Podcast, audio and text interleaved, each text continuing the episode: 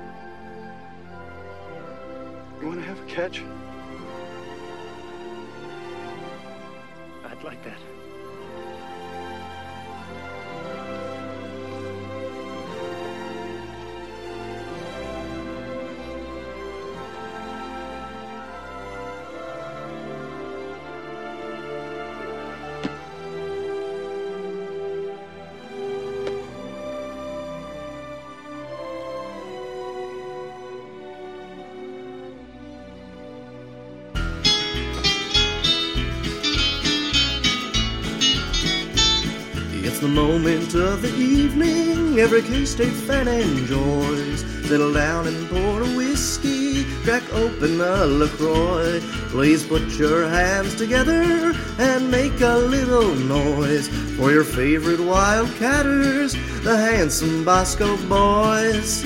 Ooh, Bosco's boys. Come on, boys. Okay, testing. All right, ABC one two three. That's good. Howdy. Hello? Hello. You weren't watching the levels. I saw. I mean, you Okay, can tell. are we Hello. good? Yeah, it looks Good good. afternoon. Okay, perfect. Good morning. Okay. Yeah, still technically morning, It's afternoon somewhere. Alright, I can cut all this crap out. or maybe not. Maybe not. Okay, yeah. We're the Bosco Boys. The Bosco's Boys podcast. We're in the Dad Pod, special Father's Day podcast. How's it going, fellas? It's going great. It's going well. Introduce yourselves.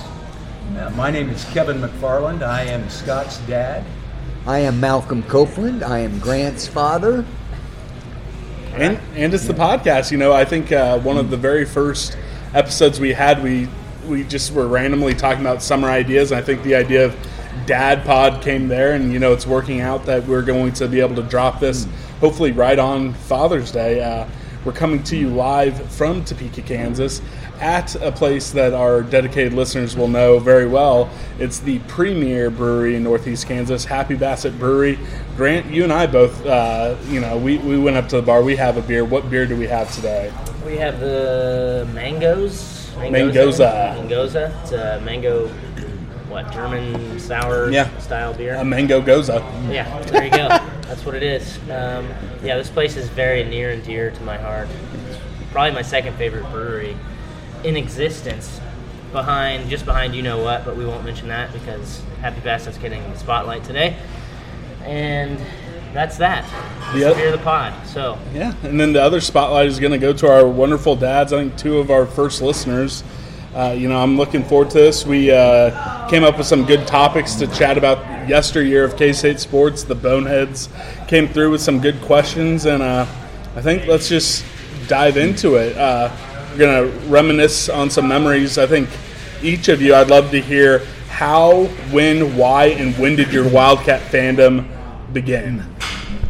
Well, that's that's pretty easy for me. Uh, my father, Arvid McFarland, uh, he got his master's degree in uh, education at K State, probably back in the early '60s, maybe late '50s. And uh, from that point on, we were a K State household. Uh, so my earliest memories of college sports was that of being a K State fan. Uh, I remember with my uh, brother Larry, we would huddle around a transistor radio listening to K State uh, basketball games. That was really the first. Uh, First memory of really being a K State fan was listening to basketball games. It really hit another level when uh, my oldest brother Steve went to K State in 1971. I was like 11 years old at that time, and that's when we first started going to Manhattan and actually attending K State uh, games. As a family, we'd always go to one football game and one basketball game during the year. And uh, so that's really some of those early uh, spectator sport experiences that I had at K State. And then my brother Larry, who was only three years older than I, he went to K State. And that's when I really started going to K State and attending games more frequently than when he was in uh, K Stater and I was in high school. So uh, I kind of got a little bit of mischief in those days. uh, but uh, I won't dwell on those. But, uh, uh, but, but that's really where it started with me was, was my dad and then both my brothers ahead of me. Now, with me, Grant's father, it was a little different because my dad went to KU. And I was a gymnast at Topeka High School, and it came down to either me going to KU to do gymnastics or K State to do gymnastics. And for some reason, I chose K State and uh, went my first year, and I walked on and made the traveling squad, and I am actually a varsity letterman from K State in gymnastics. Now, several years later, they closed the program, but I have some good memories of that, that freshman year. And after that freshman year, I then tried out and became a yell leader. And so I was a yell leader at K State from 73, 74, and 74, 75. And that's really when it got in my blood. That's when I began, uh, well, I shouldn't say a hatred for KU, but when I was younger, right yes, there was a hatred for KU. I, I will tell the, the truth, though, as I've gotten older, I've mellowed out a little bit, but we won't get into that. But that's, that's mainly what uh, got me going on uh, my, my fandom, I guess. Yeah, well, uh, you know, those are some great stories. So that's how it started. How has it lasted through these years? Because I think Grant and I both can attest. You both are great K Staters. It's lasted through the years. You guys, neither one of you look your age, so it doesn't look like it's been as long. But it truly, Thank you, Hank. But but it truly has. You know, it's lasted. You know, 30, 40 years. Uh, your diehard fandom. How has it kept strong within you over all these years? Well, for me, uh, growing up in a uh, small rural town in Kansas, Osborne, Kansas, uh, when I first attended a K State basketball game in the early to mid 70s, I was just blown away by the experience of big time college basketball in Ahearn uh, Arena in the field house. Uh, that left such an impression on me uh, because that was really big time basketball in those days.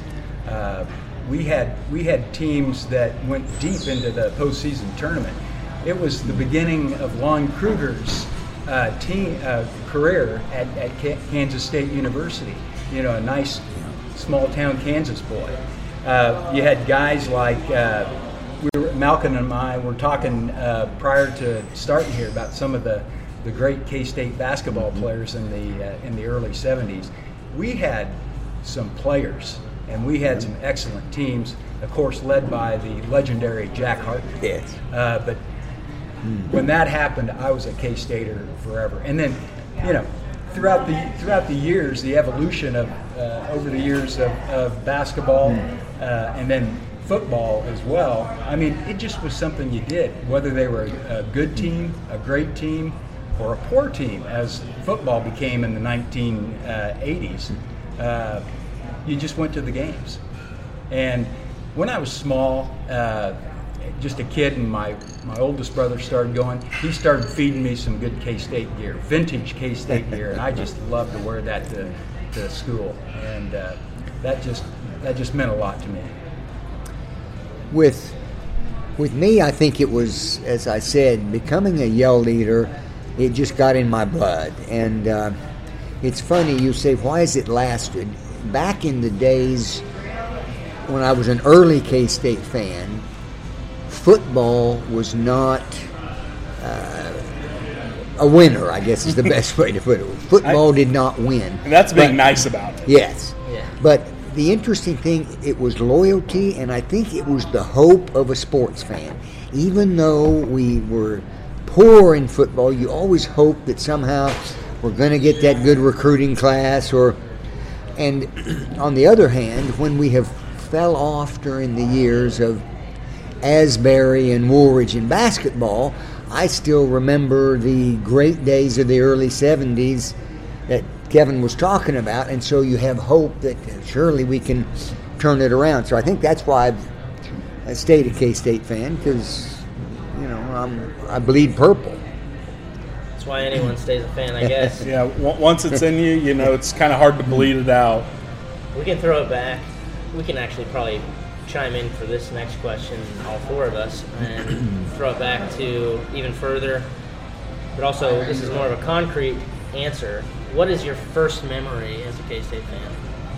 Well, as I said earlier, I you know when I was a, uh, a kid in Osborne, Kansas, listening to K-State basketball games, you know, over a transistor radio. I mean, we didn't go to a lot of games, but when we first started going to a game a year, when my uh, brother Steve was was up at K-State, it was really those early basketball games in Ahearn. Uh, it left it left such an impression on me, and just just the experience and the atmosphere that Ahearn had Yeah. was really second to none. And really, it's it's quite different than the experience in Bramlage. Uh, however, I will say this about Bramlage is when it's when it's full and it's rocking, it's a pretty special experience there as well. But it really was those early basketball games in, in Ahearn for me. I'd have to say two things. One, and I, as I said before, my dad was a KU fan. It wasn't like it is today for my family back then, where we watched all the sports on TV. Nowadays, you've got ESPN, you've got Fox.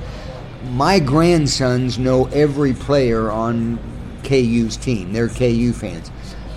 But the first KU K State game that I remember was JoJo White against Steve Honeycutt. It was about like 1968, and Dad had it on the on the TV, and I'm watching the game and starting to get interested, you know, in in K State and KU at that time. Otherwise, I didn't watch games before that time. Now, the other time I really started getting interested was my freshman year.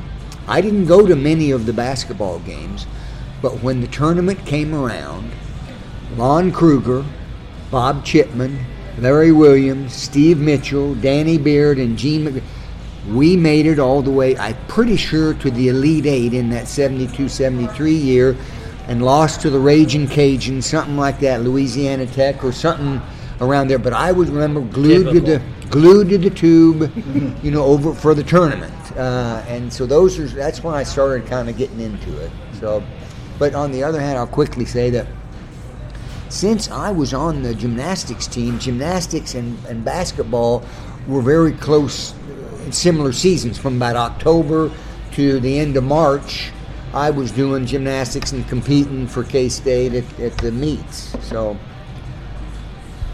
Grant, what about you? What are your first memories? I know we, I remember vividly talking about the first games you remember. But what is your first memory of being a K State fan? Of being a K State fan, gosh, that's tough.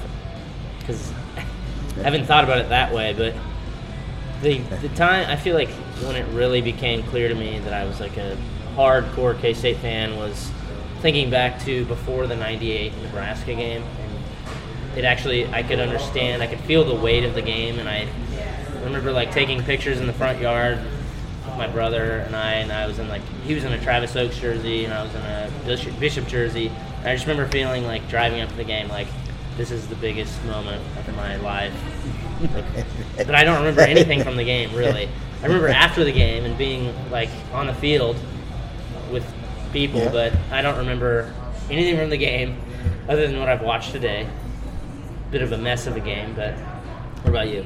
Yeah, so in we, I think one of our first pods we talked about the first game we remember. For me, the first game is that '98 game. We've we've talked about this a little bit, but the first memories I have of, as a K State fan is uh, asking my dad to draw Willie the Wildcat as, as a little kid. I remember doing that and drawing pictures before games, and I even kind of remember some of the games weren't always on TV. I remember that there'd be times where we'd have a completely random game on. It could be like Colorado, Oklahoma State, or there's some game on TV, but then listening to the game, and I, I think I even I, I don't remember the specific games, but I do remember the practice of okay, we're going to choose a game to watch on TV, but we're going to listen to the cats, like if it's a you know a stupid non-conference game or anything like that. So I remember those moments before the concrete games start to form memories. I just remember the idea of you know Saturdays come around and there it is, and then I grew up in a split household, so I I don't know when I exactly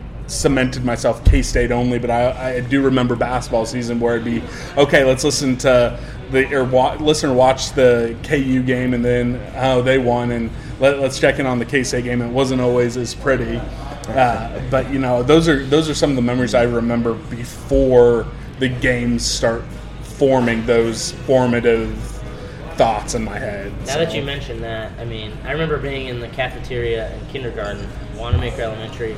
It was like the second half of the day where we used to do half days.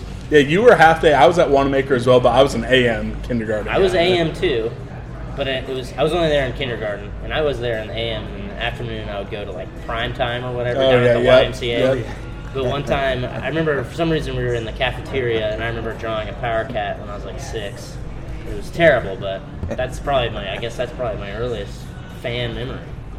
Yeah, it's you know it's fun to think back about that. So thinking back, this is another fun one. What is the best K State game you witnessed in person?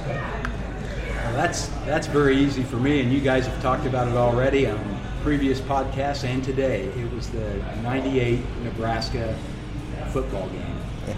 Uh, the reason that was so big, I mean, I've heard you say before, uh, kind of in jest, well, something hadn't happened for a long time.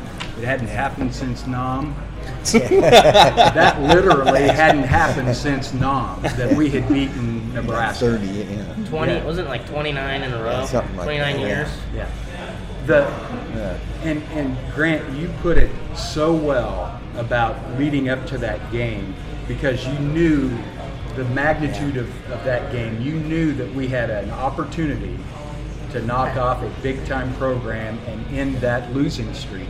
You knew it going in, but we had been there before and we hadn't been able to kick that door in. Yeah.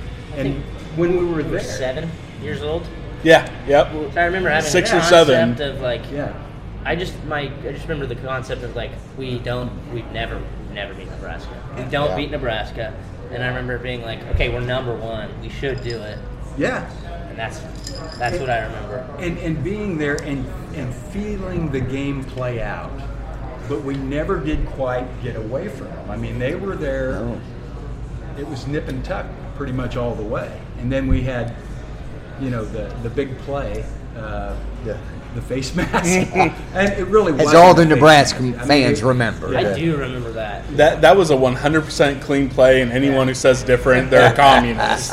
Clean Yeah. clean tackle. It's kind of like the Denkinger uh, call in the. Uh, Oh yeah, the, for the Royals Cardinals World Royals Series. Cardinals, yeah. Yeah. Uh, but yeah, and then when the the end of the game came, and we were ahead, we had won. It was just the whole place Yeah. just exploded. All Didn't- the demons were gone, and it was like Was- we had arrived.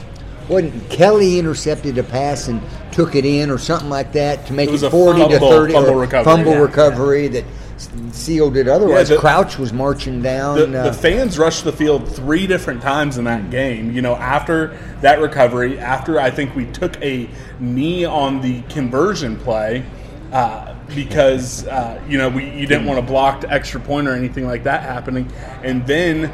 Uh, they rushed the field again, had to get them off, and then the kickoff, you know, end the game. But yeah, I think our, our friends on the KSO show they they went back and documented that play. If we wouldn't have gotten to crouch and force that fumble, there's a guy streaking down the field. Uh, safety fell down on the play, so it, that could have been a very different game for all of us if we couldn't if we didn't force that fumble. Absolutely. Well, I want to kind of correct Grant, and maybe I'm wrong because as I've gotten older, I have these false memories that that occur where I think it happened one way and I find out later it didn't. But Grant said he went down on the field. Swear I I'm not sure Maybe he not. did.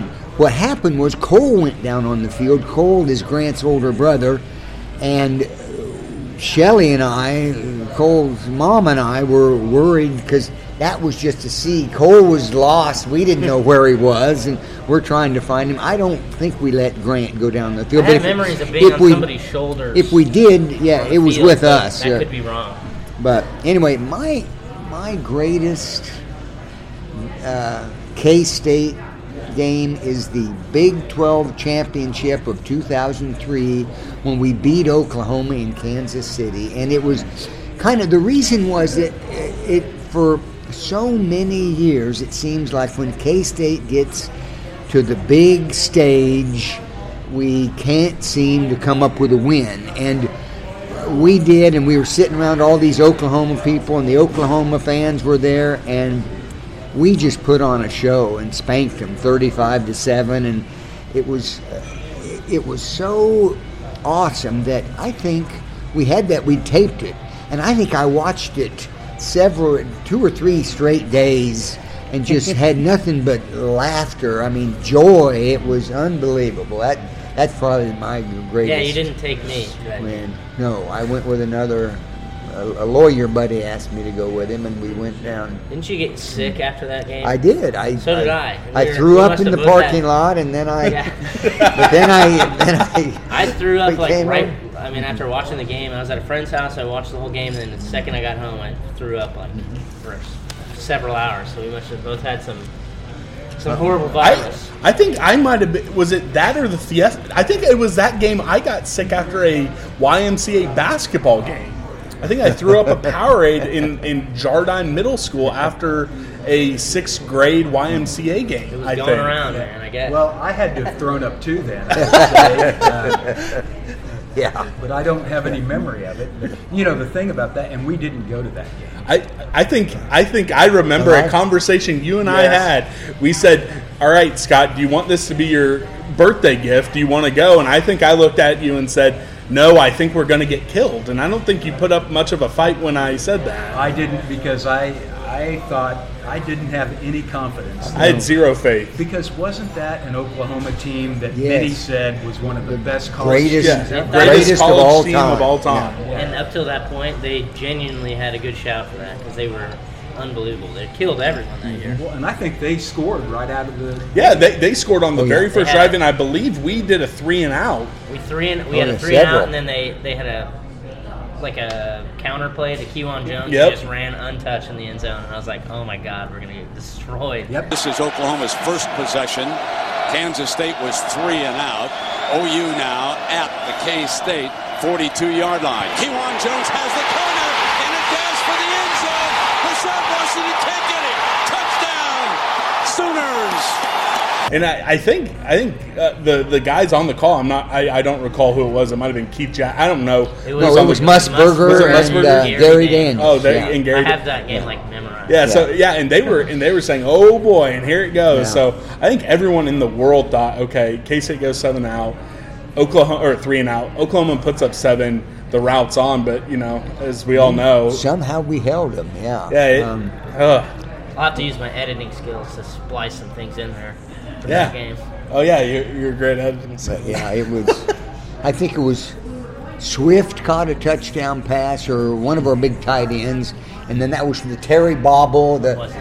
the, Was it Swift? the no Casey? it was Casey. Casey, yeah, Brian Casey. Yeah, yeah, Casey. He caught one, and then Terry. Terry caught one. That was the, when- the that was a defender. great play. That was a great play, and then the Sproles screenplay. middle Oh, that was screen. awesome. Nell just chucked a bomb into double coverage and uh, I Terry- want to say the safety fell down. Well, he didn't fall down. He fell down right after he caught it, and then he fell down and yeah, Terry Yeah. walked Who in. had the interception? interception. The- Sims. Sims. Teddy Teddy, Sims. Teddy Teddy Sims. Sims. and that was like the last touchdown. Yeah, Yeah, that the, the knockout punches, I believe they said, but Yeah. you know, I The they- dagger. Yeah, the dagger. That's what they. But uh, truthfully, But that they weren't coming back. They, they were not. Oklahoma was not going to score 21 more points that game, no. regardless. It It was was, over. Yeah, and you know, you just had to feel so good for Bill Oh. Snyder when Yeah. that game came because you know that was the thing he he still had never got. He never had won the Big 12. He got to put it on Bobby. You know it. It- you know, it, you just couldn't help Yeah. but feel great, and then that just makes the collapse in 04 and 05 even more puzzling. But you know, this is this is a happy pod, so we're not going to go down Yeah. not going to go down those two seasons. uh, the, the next question we had uh, lined up at Grant, unless there's another game. I mean, I think for me it's 98. Is there another game that you wanted to throw in For, for best the game best game you have witnessed in person? For me, honestly, I'd say 2000 Nebraska over 98 because Oh. I, I have a much more clear memory of that. Well, and here's The the, thing- snowstorm. Yeah, the snowstorm. I mean- and here's here's the question. Here's here is the thing about that game. My dad and I had tickets, and mom, if you're listening, I will always be mad at you for this because because of that impending ice storm. She put her foot down. Was like, you two are not going to go to that. You're not going to get stranded on the road trying to come back. And we sat at home while that game happened. While we should have been there. We should have been there. That was Ugh. that was the best game I've probably ever seen because I was I was two years older. Hmm. I had a better concept of being able to watch the game. I wasn't just running up and down the, the stairs the whole game and screwing around. I remember watching that game like That was being- 2000? Being yeah, 2000, okay. and it was like it- I was I remember being tuned in from start to finish in that season, and I remember being like, this is our chance to make up for our disappointment because at that point it was a disappointment. We had such high We'd expectations going in, and those just three week stretch of being really poor. I mean, we we were even with Oklahoma that year, in my opinion, except for maybe Josh Heupel was a better quarterback, but talent wise, I think legitimately we were we were on par with that Oklahoma team, and God, we just did everything wrong in that Oklahoma game until, of course, we tried to leave it too late. K State, vintage K State. Dig yourself in a hole, come back, but not be there, not, Not- not, not be able enough to, time. not be able to get out, and then we lay an egg at A and M, and it's just like it felt Yeah. it felt super disappointing when we had those high expectations going in. What we were number two at one point, Yeah. and then we had the chance to beat Nebraska again. They were number four. We win the North, and it was just like such an iconic game. Being in the snow, there's so many good memories from that game. One of the greatest memories is Willie the Wildcat up on the press box, kind of a background of the spotlights and the snow coming down and him doing the K Yeah. S U Wildcat. It was incredible, you know.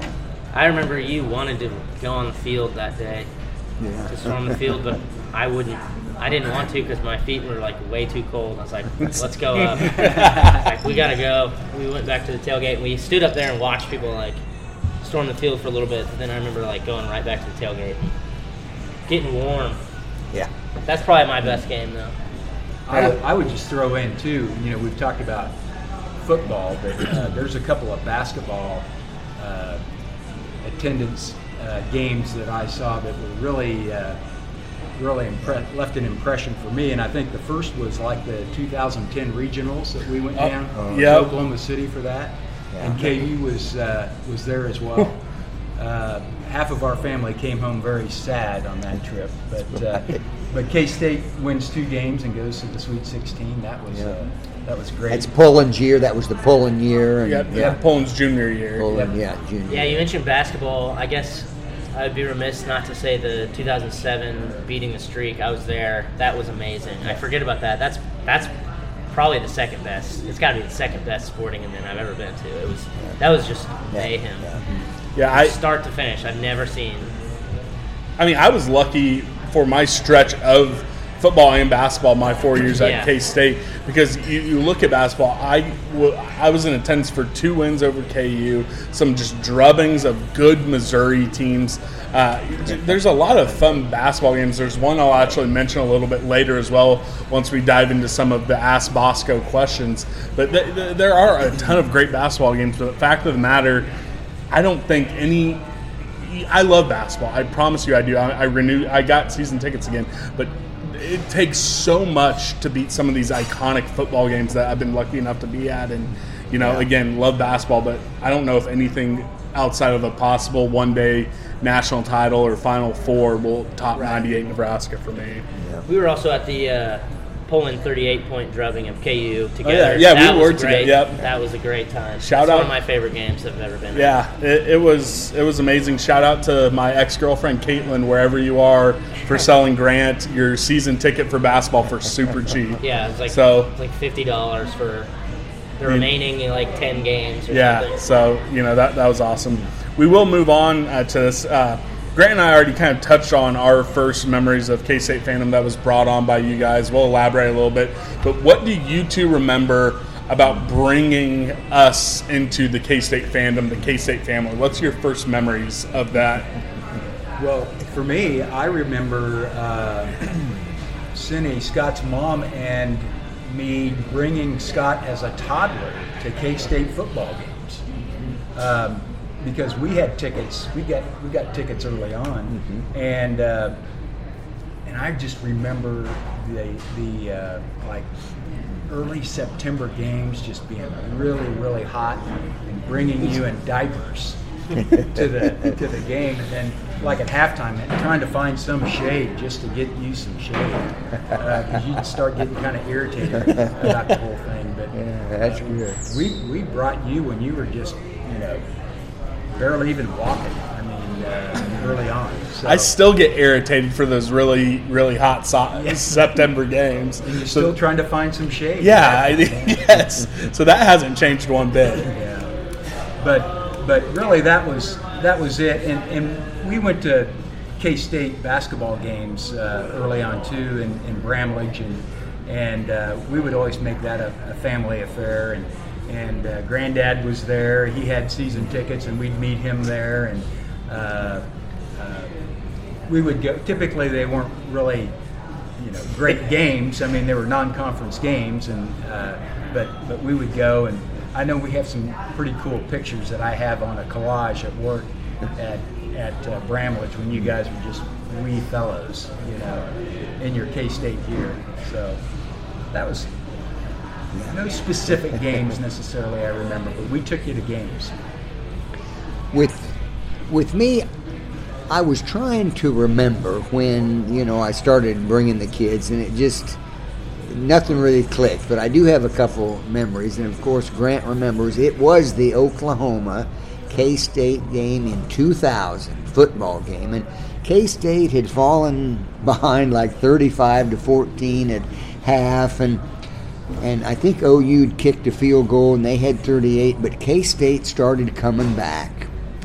And I Rashad Washington blocks a not punt. That's or not right. it- I'm gonna who, in. Who was it? Who was it? That, Not Rashad Washington. It was, uh, Okay. gosh, I don't know. It was somebody Anyway. that we'd have to look up. But all right. So- Yep, we're Some- doing great. Yeah. Somebody blocked the punt. It bounced up, and Terrence Newman runs it in for a Oh touchdown. yeah, thank you. and the place erupted. It, it brought us between, up to 38 31, so we're now within seven points. But the place erupted. It's the loudest I've ever heard that stadium. Grant, I look down at him, he's holding his ears, going, Dad, Dad, it hurts my ears, it hurts my ears. And so I'm just laughing. And uh, so that I really remember uh, vividly. And the other things I'll I was. forget that moment. Yeah, Never. that it was awesome. Even though we ended up losing, but the other times I guess would be the the '96 Cotton Bowl. Uh, I can't really remember when I got the whole family tickets. It started out early on in '90 when Shelley and I just got our two tickets, and then we would bring the kids. We'd buy the the general admission then was five bucks, so we had our two season tickets. We would buy five buck general admission tickets for the kids and and get in, and uh, it was the early '90s, but I can't remember how anything specific other than that. Yeah, and you know, you you, you ta- touched on, and I was going to interject the Bramlage memories. You know, I don't remember anything outside of, for whatever reason, I, I think I recall always recalled Willie was wearing different numbers. You know, football he was always either zero or double zero, but for whatever weird reason, I remember going to some of those early K State games, and he would just be wearing like 15 or 26. I'm sure, or not 26, 25. I'm sure back then they didn't order him his own jersey. Just whatever random jersey was still just hanging on in the back of the equipment room, he would do that. But I remember, you know, running up and down the aisles at Bramlage sandwich when we were super young and walking throughout the concourse. For whatever reason, I keep wanting to try to remember some game that we went to that Aunt Berta was there with Granddad as well. Uh, so, uh, for whatever reason, that's another memory. I just remember us walking over and either sitting behind them. It might have been before the game. It might have been halftime. Hell, it could have been during the game. I'm not really sure, but that's another really young memory. And I just remember that you were there, just talking with them, and I was just bouncing around. So that's a, another memory that I wanted to interject at this point. Grant, any other early memories with your dad from K State that we haven't touched on quite yet? Nah, we pretty much touched on them. We can move on. Uh, all right, and then uh, the last one for this little what I called reminiscing the memories topic. What is the biggest difference between being a K State fan now and over the last 30 years? What does the evolution of K State fandom look like in your guys' lifetimes? Well, uh, you go ahead. You go Oh, first. this time. okay. Um, I would have to say, and it maybe it's not 30 years, it's more like 40 years, um, because it, it has to be football and basketball. Uh, when I was following early basketball in those uh, late 70s, early 70s, late 70s, all the way up to uh, like when Hartman, I want to say 1982. A lot of people don't know this, but those early days are up. As far as 1982, K State and KU both had the same number of appearances in the NCAA. We were right there with them, if not more than KU appearing in the basketball NCAA. Uh, you know, like I've already said, let's see, the 72 year with Kruger, and 75, the Elite Eight, Chucky Williams hits a shot with five seconds less left in the Eastern Regional. We're up two to go to the Final Four, and a guy named Haggerty or something comes down for Syracuse, ties it, and we lose in overtime. But we Frickin' Syracuse. yeah, we have we have all all those. I mean, very unbelievable. Well, really good memories of basketball when we were really one of the top programs in the country, uh, year in and year out. Um, And I think to that uh, point, I think when I you look back in the records, I think in the mid '70s we were in the Elite Eight three out of four years. Are you saying no? No, I'm shaking my head just at the idea that that is Well- such a big deal because the the two Elite Eight runs for me still just seem almost surreal. Uh, that to, to think that there's a five year period that three or four year period that three out of four years you make it that far that just seems just next worldly to me. Well, the other thing that's different and way different for you guys in 1974, KU won the Big Eight. They were 13 and one. K State was 12 and two. We took second. We lost only to KU and uh, Allen Fieldhouse, and only to Alvan Adams, Oklahoma uh, OU team. K State did not go to the NCAA, even though they were the second place team and probably in the top 25. The reason was there was only 16 teams that got in. They had there was it was very limited. In 75, we did get in that large berth, and I told you we made the Elite Eight. In 76, I was in Ahearn Fieldhouse when Missouri comes in with a guy named Willie Smith. Willie Smith poured in 38 points. Chucky Williams poured in 36 or something. Missouri wins the game. They win the conference. That was a battle for the conference. It was always Missouri K State, Missouri KU, KU K State. We were always battling for the conference championship, and that's where it's different uh, now because uh, football's kind of replaced that. Football, we have much more of a chance to win the conference than we do in basketball. I mean, we had some, that were some awesome times back then. It's hard. And if, and if you look at uh, the coaches of the Big Eight in those days, were some big time personalities. Know, like Johnny Orr, for example. Johnny Orr, well, Billy Tubbs in '83 took over. Yep. Larry Brown. It's hard to uh, believe that we would finish 12 and 2. And not go Take to the second, not going into the Yeah. tournament. I would be fuming. Well, yeah, you would nowadays because 64, te- 68 teams now we got 68 in. But teams and any any And the- bro- yeah. Yeah, and the ACC wants to brother can expand it even more. Yeah. Well, then on, on the other hand, football, as Malcolm mentioned, was was not the sport that ba- basketball was. We were a basketball school, Yeah. for sure. We Uh, when- when we would go to football games, the student section would be a barren wasteland. You could walk in with a cooler, and I'm not sure if they were allowed, but nobody stopped you. uh, and uh, and you know there there were in, in the days that I went was the Jim Dickey era, and we would have seasons where we would win three, maybe four games would be a really good season, but for the most part, you had no hope whatsoever that you were going to compete with the, the middle of the road teams in the conference, and clearly not, you know, the best teams in the conference. So, Yeah. you know, football was just something you did in the fall because you were a student. You would go, but uh, totally different, totally different atmosphere there compared to where it is today. And man, K State fans are uh, almost spoiled over the last you know 20 year run with the emergence of basketball coming back and some of the combo seasons we've had. Uh, you know, it's it's a it's a big difference from what Yeah. you guys described, and you know, I'm I'm happy to have been in school when I did four bowls, four tournaments, Big 12 titles in both the big sports. You know, it's changed a lot, but you know, I, it'd be lying if I didn't say I wish we could see some of that super elite basketball again. But you know, I, I really appreciate you guys sharing those memories. We're going to take a small break before we get you guys to go on the record with some of the hottest questions surrounding K State sports. Uh, so stay tuned. We'll be right back.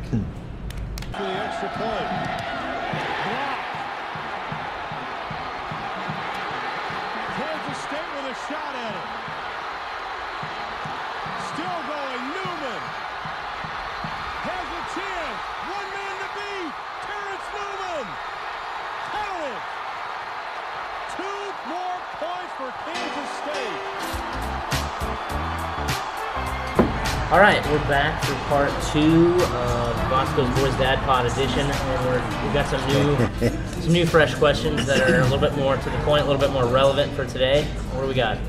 Yep. So uh, we're gonna first uh, drop in here the the one that everyone's talking about and probably will until game one. How many wins will K State football have? And as we discussed the over under pod a couple weeks ago, I've seen some Vegas books come out dropping the number from seven down to 6.5 to 6 and then I've also seen one as high as 7.5 so you know the bookies are all over the place. Where do the dads think we are going to finish? Give us the win total. Well, um, I say we will have eight wins, but it depends on Mississippi State. so is that eight wins including Mississippi State for you? Yes. Ooh, I'm I'm I'll take it. I'll take it right I now. I will take that, I guess. And that is regular season. yep. Uh, but I think it all hinges on that game. Uh, if we win that game, I say eight. I am at seven and five. You know, the coaches hate when we do this as fans. You know, put numbers here, there, but I look what I think I had wrote down home, be five and two at home, and then hopefully go two and three on the road with uh, the Big Twelve games. But yeah, you know, About seven and five is where my brain. That's what my brain tells me. My gut says if hey if we if we can come out and win Mississippi State, Mm-hmm. I say hell I say minimum we win eight games. I think we can push on from there. If we, if we come out and we can we start two and zero, Mm. I have high hopes, but who knows? I, I agree. I think on our over under podcast, I I said seven. I'm right now sitting here on June, whatever the date is. I can never remember the date. June 16th. June 16th. I'm saying seven and five. But I'm going to say this: if we do beat Mississippi State, I think that can snowball into maybe nine and three. Who knows? Maybe even Yeah. ten and two. I like some of the home games we have, and you know, I, I even like where some of those road games are at as well. Uh, but I am also going to say this: when I look at things very critically, if we cannot beat Mississippi State, there are timelines, there are dark timelines on this season that could see us only winning five, maybe six games. If things go bad, there is so much unknown. the new coordinators, you don't know how they're going to react. I, I, I really do think this could be a volatile season, but you know I'm going to stick with seven wins as my official prediction until until we can hear something different. Yeah, Well- there's, there's a lot of questions going into this season. Go ahead.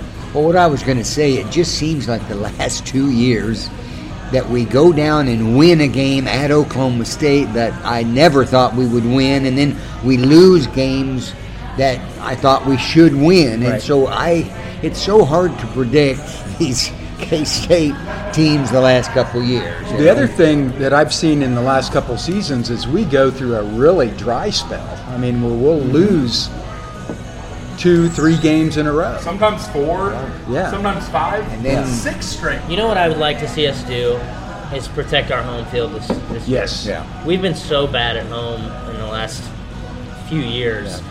It's been really disappointing. But God, you look at the last two seasons, and it's, and it's like we were inches away from ten wins both seasons. Mm-hmm. Honestly, But we Yeah. were inches away last year away from five wins. that's And- and the year true. before also. I guess Yeah. it goes both before that. ways. Yep. So Yep. it, you know, and that's almost that almost flies in the face of if you think of Bill Snyder as a whole, because if you think of his career as a whole, he is consistent in that he wins the games he's supposed to, and he doesn't usually pull off big upsets. Last year was totally different. You dropped two, three games that you thought we are going to win that, then you turn around and get the first ranked win since 2012 at Oklahoma State. So know, I'm sure we're going to be in for another roller coaster, and hopefully it bounces our way more than it doesn't. Uh, a lot of that is going to depend on our next question, dads. Yep.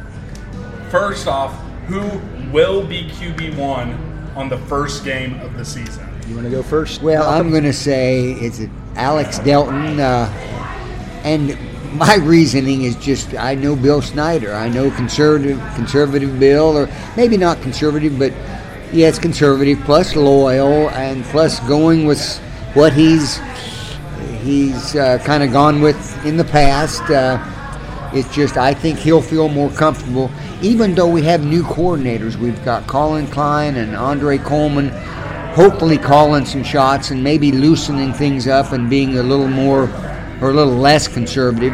We still have Bill as the man that calls the plays, and I think he has liked that running quarterback for as long as I remember, and I think Delton's the one just because of that. Uh, I have to. I mean, I agree with you 100. percent I think it's going to be Delton for sure. On at least, at least like to start off.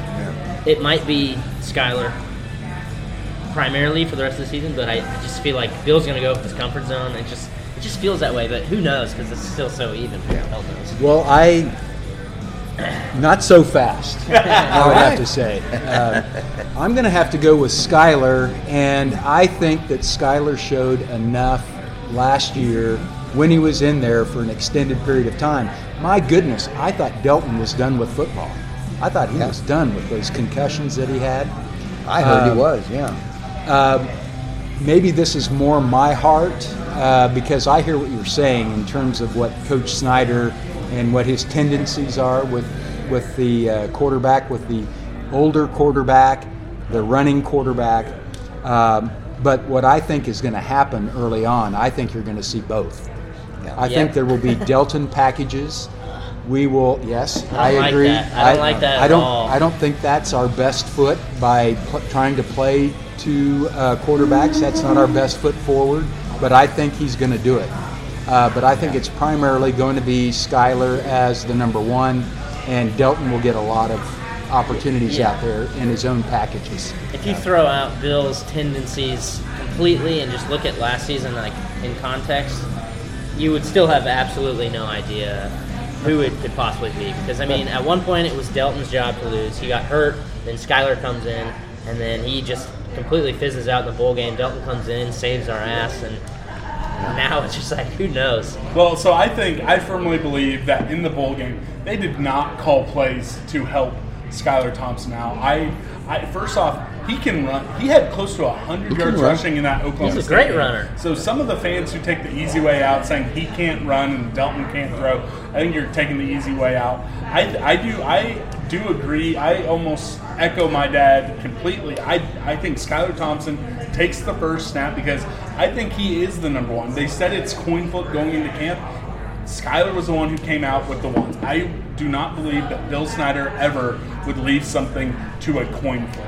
So I, No. I'm putting maybe too much stock in who came out first in the bowl ga- or in the spring game, and I also think, for the sake of Alex Delton, I do not think he can be a starting quarterback for K State because I truly do worry about his health and his future. He had two concussions last year. I don't think you can put that guy out there as the starting quarterback and do anything more than a couple packages a game. So And it's not like we're not going to stop running him. yeah, that's that's just not going to happen. So I think having putting them putting a package of plays in that you give him maybe five six snaps a game, that at least tries to protect them. So I I just showed my cards saying all that. I think uh, the the sub question to that was who's going to get the most snaps next year at quarterback. I showed my hand. I think I think it'll be Skylar. So we'll go around the horn. I mean, I think it's Skylar too. I I have, uh, I think it's going to be Skylar uh, as long as he stays healthy. That's true. Because, you know, he will, if he does play, as I predict, he will run. And if he runs, he could get hurt. So if he doesn't stay healthy, uh, all bets are off. But I, I think it will be Skylar. You know, if you look at this last season and the bevy of running backs we had, and we wonder why are we running our quarterback and risking him to get hurt like we seem to, even with Collin Klein. You Yeah. know, every you, you, that's my question. Why why do we do it? I Especially think when we we, have know that they're hurt. Like, Yeah, that, It, it, it does get borderline, borderline negligible. no, negligible, yeah. It, it, it's And ugh. maybe with Eric Hickson, who's now the running back coach, we will get more, you know, of the running backs taking the load and, and running, getting 30 carries or getting more more carries. I mean, I'm hoping we can do that. And if that's the case, then, you know, Skylar will not risk getting hurt. And I think in the long run, I would have to agree that Skylar is the full package. He has the better, more of the full package with his passing ability. Um, now, Bill and it, some of the coaches have said Delton, though he has e- equal passing ability, I don't think he does. I think they're being kind to him, but uh. I think, I mean, uh, well, and I hope he proves me wrong. Well, they are in love with the quarterback running game. And I think part of that is because you have, you know, one more blocker when you have the quarterback running it. And I think they feel like that puts them at an advantage most of the time. So they're never going to veer away from that uh, strategy of running the quarterback, at least as a major part of the offense, I believe. Well, and when you had so Col- effective. Well, yeah. If you go Yeah. back to Collin Klein, he could watch that defensive end just slightly move one way, and he would know whether to give it to the back or take it himself. And so Bill's offense is, I mean, it's run oriented, but We've still, that's a, I feel like we still use that as a crutch. Like, we still occasionally run our offense as if we have Collin Klein running the football, and it's like, we don't Mm-hmm. have that, that patient quarterback power run play doesn't work anymore. It occasionally works, but it's like, it's the most predictable play I've ever seen. I when when amateurs like me can sit in the stands and say, "This is what we're going to run here," there's a problem. yeah. Well, and like uh, Malcolm said, look at our stable of running backs Oh, this my year. goodness. My goodness. It's some of the best we've ever had. We keep saying, as fans, that Bill ultimately controls everything, but um, I do have maybe it's a blind hope that our new staff is. We're going to see some new things here. I do think that things are going to be changed up a bit. I think we're going to utilize utilize our stable of running backs a lot better than we have in the last two years. But maybe that's just like me being optimistic. I don't know. Well, we will see, and I think every single one of us mentioned Bill when we were talking about the quarterback one conversation. So that leads to quite possibly the biggest question in K State sports. How many more years does Bill Snyder have? Well, okay, I'll, I'll just throw it out there, and this is this is not a very intelligent response to this, but I truly believe this is his last year. Um, he may be done now, possibly, because there is a scenario where I could see him stepping away before the, even the first game, which would enable his son Sean to take over the reins. But but Sorry, have, no, that's all right. Having, having said that, I will just say on the record, on this pod, that this will be his last season. You know, Mel and I were talking I- about this yeah. private the other day. I think we should probably stay away from what we were talking about, but I, I'll just say I think it's his last year too. But I don't think Sean is going to be taking over anytime soon. That's we can get into that off pod. well, The, the subscribers are going to be quite curious, but. I, I'll I'll protect any sources that are. They can get into our DMs. Well, the uh, you know that is this is the sixty-four dollar question. I mean, how many years has it been the sixty-four dollar question? Well, is Bill going to come back? And I guess you know I was a little surprised at the way Bill handled it this last time, where he kind of came out and uh, said something like, "Well, I will decide," or "I'll you know do something." And he he he he made it sound like he wasn't really sure and the only question I had was what what are the recruits thinking? I mean, you know, he's always played it very close to the vest where he doesn't say anything, but he kind of let it out there that I'm going to take some time to decide whether this, you know, I'm going to coach again. I don't like him doing it that way because, like I said, then the other schools are going to use negative recruiting against him even worse if you do that. But I kind of agree with you. I I would think this would be he's getting to the point where he's you know ready to retire. He'll be 50, he'll be 79 in October, and so. But then again, who knows? He could be going a couple more years, three, four. I mean, nobody knows. Well, he's got to give himself an opportunity to come back again to smooth the waters if necessary. Yeah. I, I said it a couple pods ago, and I'm sticking to it. My official prediction. I'm going to say this up until game one, and I see Bill Snyder coming out on his white windbreaker and Nike Cortez. I think Bill Snyder has coached his last game at Kansas State University. I do not think he will ever coach another K State game again. And unlike you guys, and maybe you have more information than I do, I 110% believe that Sean Snyder will be the head coach on game one.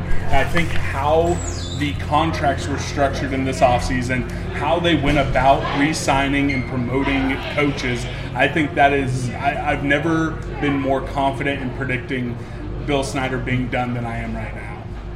So we'll, we'll, It's we'll, possible. we'll, we'll leave it at that. And That's an atom bomb being dropped, I think. I don't know I- that Bill would do that. I 100% believe he would. I think, and you know, I hope this doesn't, you know, isolate me from uh, some of the fans. I hope this doesn't isolate me with some of the people inside the athletic department. But I do not think Bill Snyder cares nearly mu- as much about K-State fans and the quote-unquote K-State family as he wants you to believe. I 100% believe he came back to protect his own legacy, and now he's only he, his only goal is to get his son to be the head coach. He helped his friends, his old friends, get back in the coaching game. All of them have either retired or gotten head coaching or better jobs, and now his only his only goal is to get Sean to be the next head coach. So I, I hope I'm wrong. I've been wrong before about many things, uh, and I hope this doesn't isolate me away from some people when they hear this.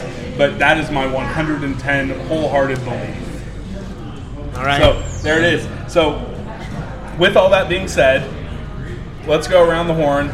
Predict your next head football coach. I've already made my prediction. I think it is Sean, and I think it's already been decided. So let's go around the horn.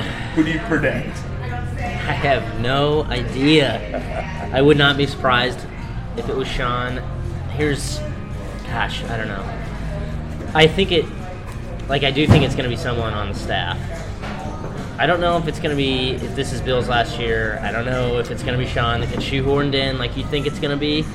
But I, I mean, I just, naturally I lean to it's going to be somebody we're going to hire from within, somebody on the staff. I hope it's someone like Blake Seiler or take a shot on a young guy like Blake Seiler or maybe even Andre Coleman. Love Andre Coleman.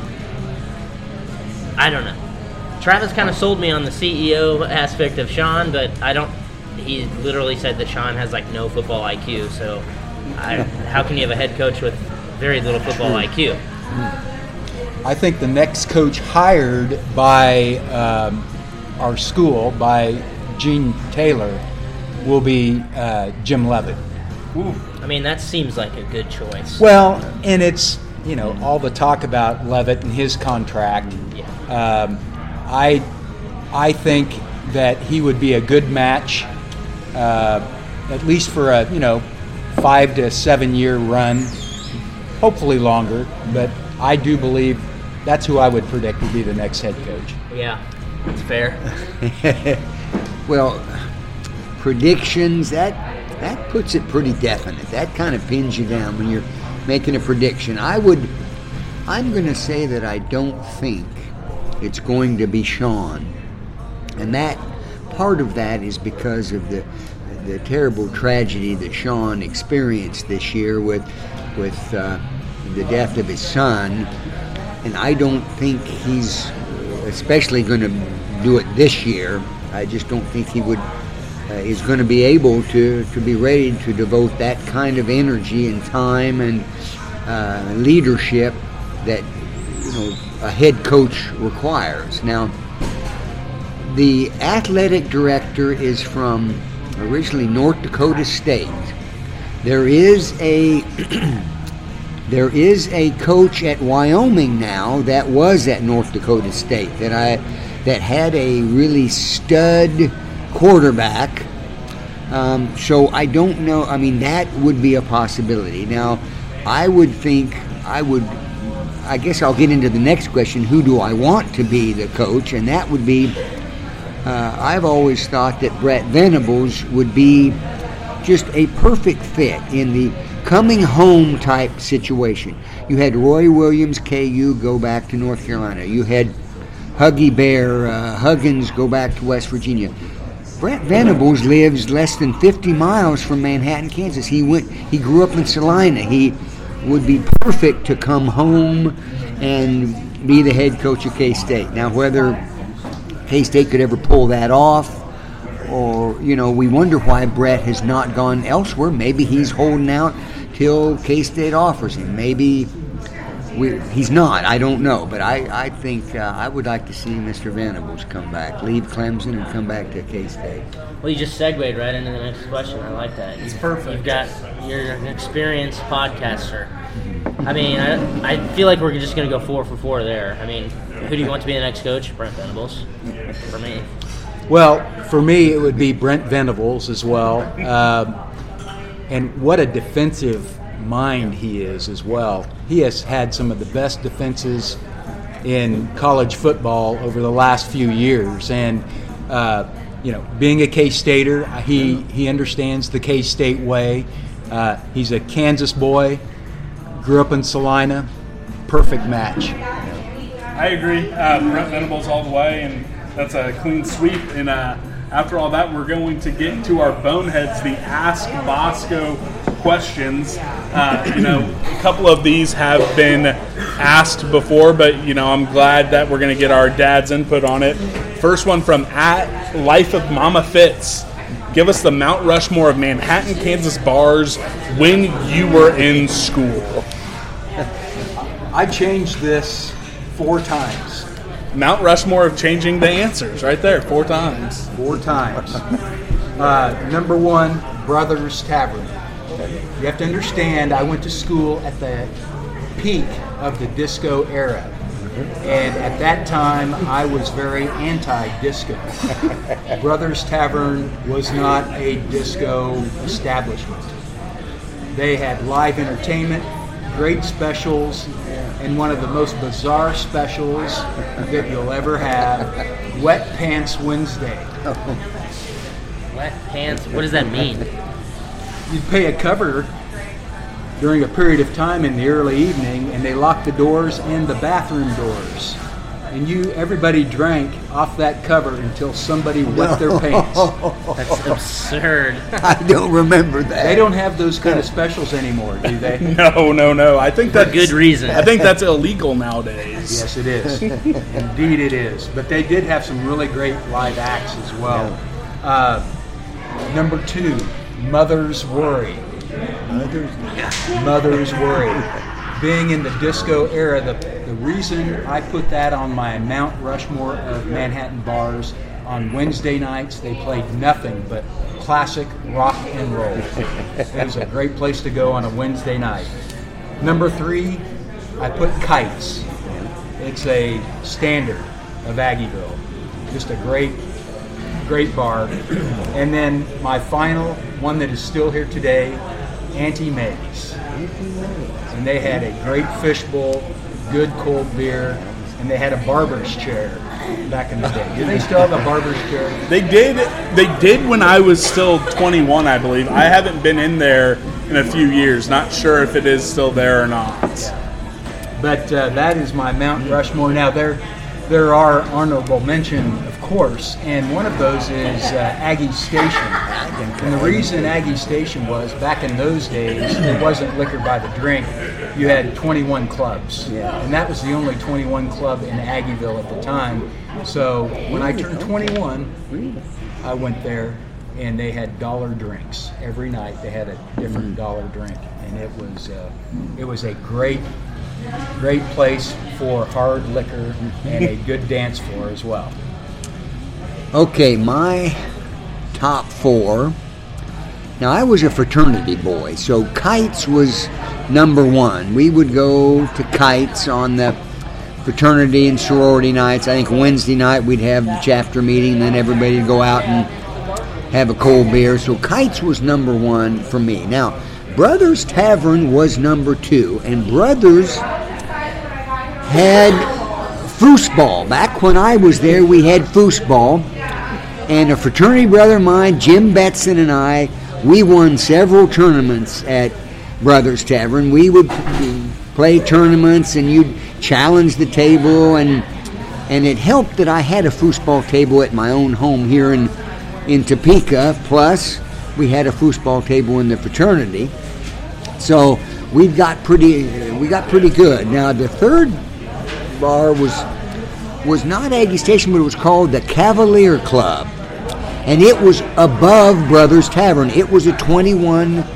uh, club. You had to be 21 to get in and buy hard liquor, but for some reason their standards of carding to make sure people were 21 were, were pretty relaxed. And You could uh, take it up the steps. Yes, probably, you, you were there. Now, the sad thing is, Brothers burned down. Brothers in the Cavalier Club burned down. I think probably a couple years after. I don't know when it was, uh, but that that is no longer in Aggieville. And then the third, the fourth place was a place called Mel's Tavern, where you'd get big fish bowls. And I think it was more downtown, like on Third Street or something, and we'd go there. But that was those are kind of my four that I remember. Yeah, we, we touched on this the last uh, uh, last pod, Grant and I just did. I'll just run through mine quickly. Uh, Auntie Mae's, and it might be romanticized post college time. I did go there quite a bit when I was in college, but it's one of the few places in Aggieville I would still even consider going. The original Kaw's before it became the behemoth it was. Uh, you know, back when it was just a Johnny small, Kaw's? yeah, Johnny Yeah, Kaw's, yeah. Uh, it, it started off as a very small bar. I would watch Sporting Kansas City games, and they actually, similar to what you picked up on, I wasn't quite 21 uh, yet, but if if the Sporting was playing a little earlier in the night, you could get in before the bouncer showed up. And you know, the bars in Aggieville, they don't ask for IDs because usually you're checked at the door. Uh, bomb bar. Uh, you know, it's a fun place to pregame. You know, just $1.50 bombs all the time. And Tubbies, like I said, you know, if you wanted to get a little wild on the dance floor and uh, have a little fun, that's where I'd go. Grant, real quick. Oh man, I don't even really have much of a top four. I love Auntie Mae's. I used to love to go to Porter's on Thursday night for the tacos. Uh, like Johnny Kaw's back, we used to yeah we'd watch Sporting Kansas City games. I forgot about that when Kaw's was like tiny. And then uh, Kites Country, I'd go out on Thursday nights to Kites Country with Old Tannehill occasionally, and they'd have like dollar doubles. So that was great. Uh, yep, and we'll move on quickly to um, at Mike Murray KS, one of the best boneheads. He's probably going to get a lifetime achievement award uh, for asking questions. So, how much of a damper on crowd intensity comes from the fact that smartphones are now, for the most part, working inside stadiums? I think one thing I would say is sometimes people need to put their devices down and Yeah. experience the game, experience what's going on around them. However, I would say with uh, Twitter, texting, and other uh, mediums through your, your devices, you can learn things that are going on at the game that you don't necessarily really? see. Uh, injuries. What about that replay? Um, I know there have been times when you and I were in the uh, stadium and mom would text and say, "Oh man, they're going to overturn that," you know, and we don't know what's going on when they are huddled up with when the guy with the orange uh, oven mitts out there, and uh, you know, so you can learn things that's going on around the game that Yeah, is not right. apparent when you're right there. But for the most part, I kind of wish everybody would put their devices in their pockets and Yeah. watch the game and experience it. Uh, me too. Now Grant knows this. I am very down on the fact that the what I call the distraction devices uh, uh, have, have have basically uh, kind of I don't know overrun or uh, I, I'll just say it. I think you young people, you know, watch those devices or are, are, tied to them way too too much. You know, I mean, there's. Sometimes it's good just to have nothing but enjoy what's around you you know to what i call to be to do to enjoy in life and not just be distracted by always wanting to look at that phone or device. I, I think a lot of the stuff you ha- all have said is true, but I think a bigger uh, reason why stadium atmospheres across the board have gone down. It's not the rise of the smartphone, but the rise of HD television. Now you can set up in your home, you can have a great system going and watch five games instead of catching the beginning of an 11 a.m. game, drive up, catch your game, and maybe catch Pac 12 after dark. I don't think that that's necessary. Smartphones are the biggest reason. And then, as I said, I've said a couple times on this pod, I don't think K State football has given us a reason to get back to that intensity. So that's where, more where I'm at. But I do think that you know there is some validity to the smartphone.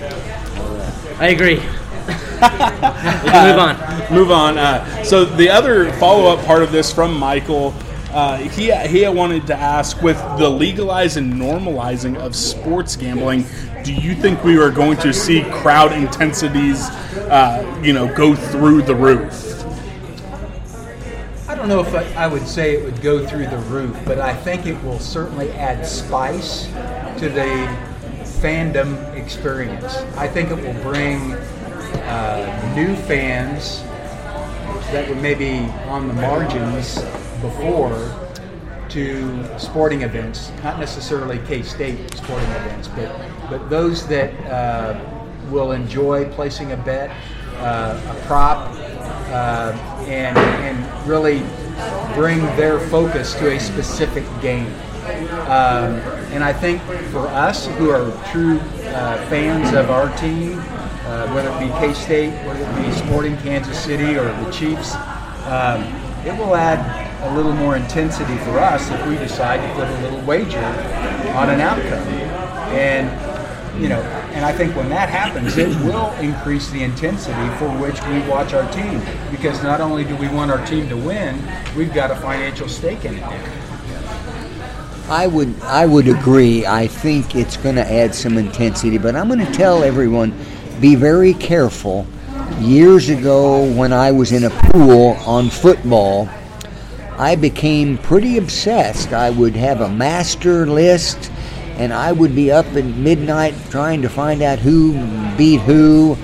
And then with the basketball pool, for years I did not get in the NCAA pool because I found that I was cheering for the team I bet on instead of the team I really wanted to win. So I, I give you that warning.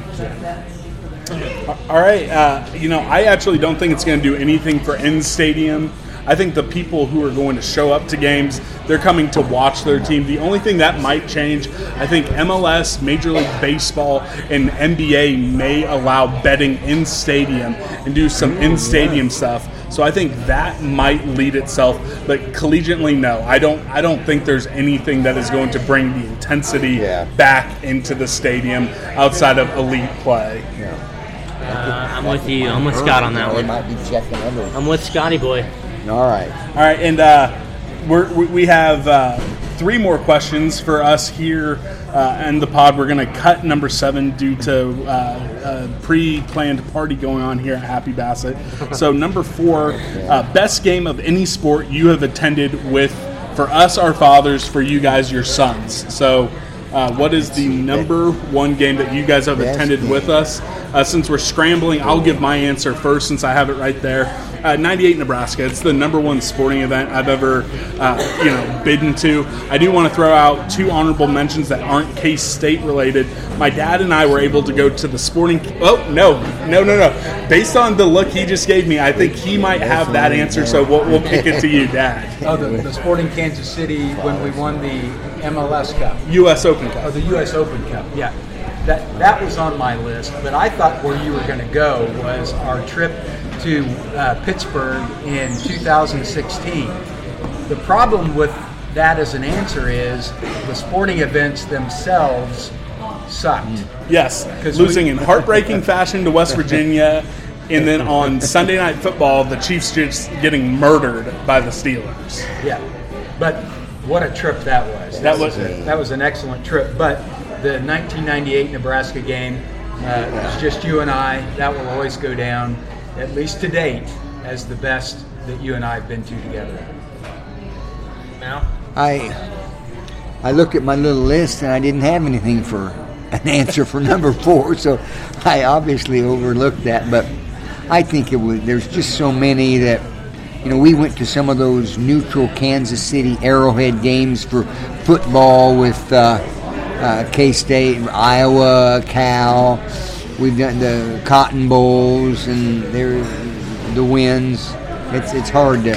I'll say just to mix it up, 2002 USC was one of my favorite games of all time I've Yes. ever been to, so we'll go with that one. Yep, and I, I do want to make sure I get in there. The 2002 Holiday Bowl, our family was at out, out in Ah, San you did? Diego. Yeah. So that's another fun one. And then just one last small little thing. I apologize. I'm breaking my own rules. But the Iowa State game in 2016, where we needed that win to stay alive in bowl eligibility, we were down big at halftime, and I looked at my dad and said exactly what we needed to happen to somehow win. We did it all, but we did start to walk out when Iowa State was running out the clock. But those idiot Cyclones, they are All so roads dumb. got fired Yes, kept running the ball instead of uh, you know taking a knee, knee, fumbling it. That was a great memory with my dad. The final two questions come from our buddy SL Keck. This is just for the dads. Uh, just real quickly, what is your greatest K State football memory before Snyder? Okay, I've, I've got this one. uh, my, my senior year uh, was 1982. Yeah. And uh, that Dickey, year, Dickey, red Yes. shirted. Oh, okay. Yeah, that's exactly what happened. Uh, we had a really good senior class for our football team, and he threw the dice and redshirted the bulk of that senior class. So my senior year, we stunk. We only won two games, but that paid off the next year. In in uh, in '82, they won six games, Went went to a bowl. six four and one, went to the first ever bowl game the Independence Bowl and lost, I believe, 14 to three.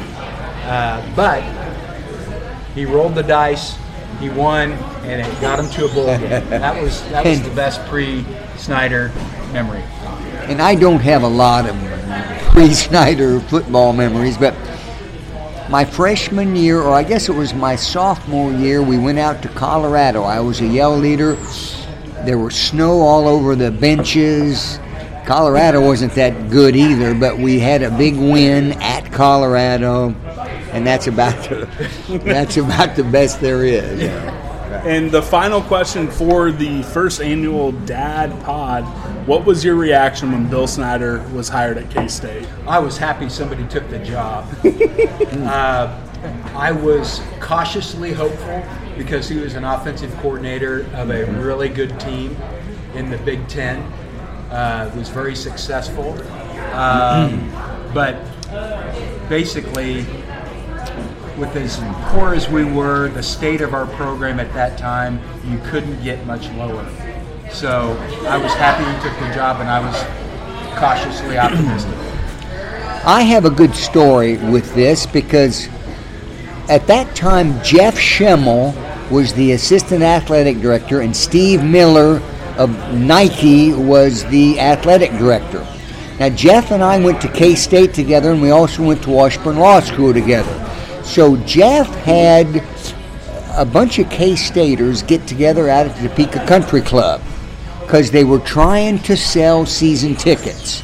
And Jeff and Steve Miller and I sat, and I think my wife Shelley was there. And Jeff Flat said, Hey, we hit a home run on this guy. We interviewed all these guys, and we were about to hire so and so, but at the last minute, Coach Snyder put his name in the hat, and we interviewed him, and he blew us away. And he said, We have really got a guy that is a heck of a coach. And so, with that, I said, okay, put us down for two season tickets. I got about four other couples together. We got like 10 season tickets in section four on the west side, and the rest was history. I'm still sitting there.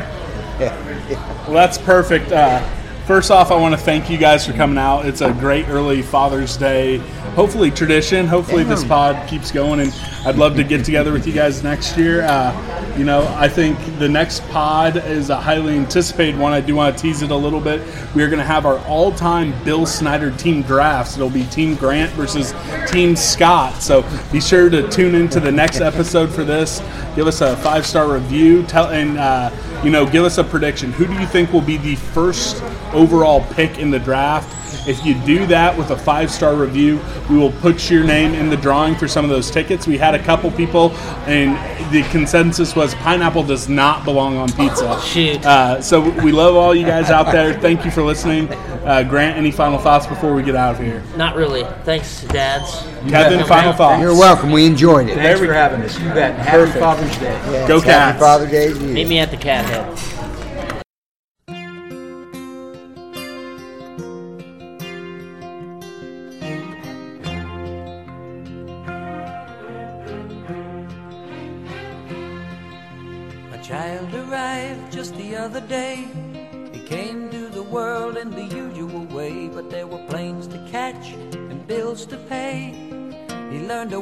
While I was away, and he was talking for I knew it. And as he grew, he'd say, I'm gonna be like you, Dad. You know I'm gonna be like you. And the cat's in the cradle and the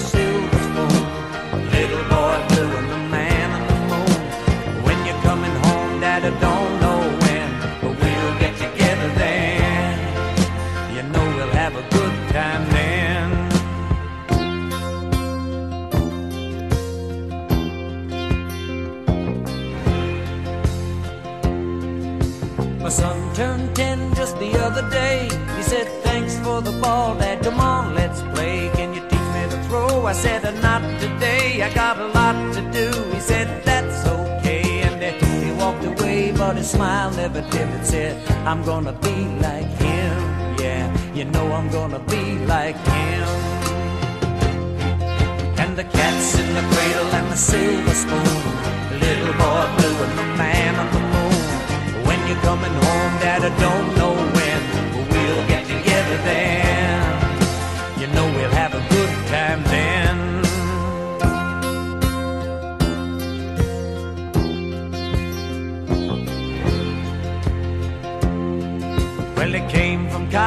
the other day. So much like a man, I just had to say, Son, I'm proud of you. Can you sit for a while? He shook his head and he said with a smile, What I'd really like, Dad, is to borrow the car keys. See you later, can I have them, please? And the cat's in the cradle and the silver spoon. Little boy blue and the man on the moon. When you're coming home, son, I don't know when, but we'll get together then,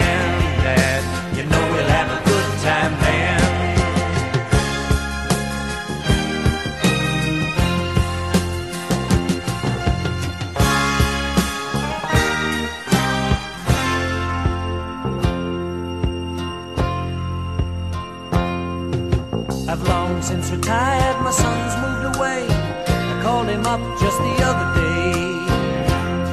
I said, I'd like to see you if you don't mind. He said, I'd love to, Dad, if I can find the time. You see, my new job's a hassle and the kids are the flu. But it's sure nice talking to you, Dad. It's been sure nice talking to you. And as I hung up the phone, it occurred to me he'd grown up just like me. My boy was just like me. And the cat's in the cradle and the silver spoon. Little boy blue and the man on the moon. When you're coming home, son, I don't know when, but we'll get together then, Dad. We're gonna have a good time there.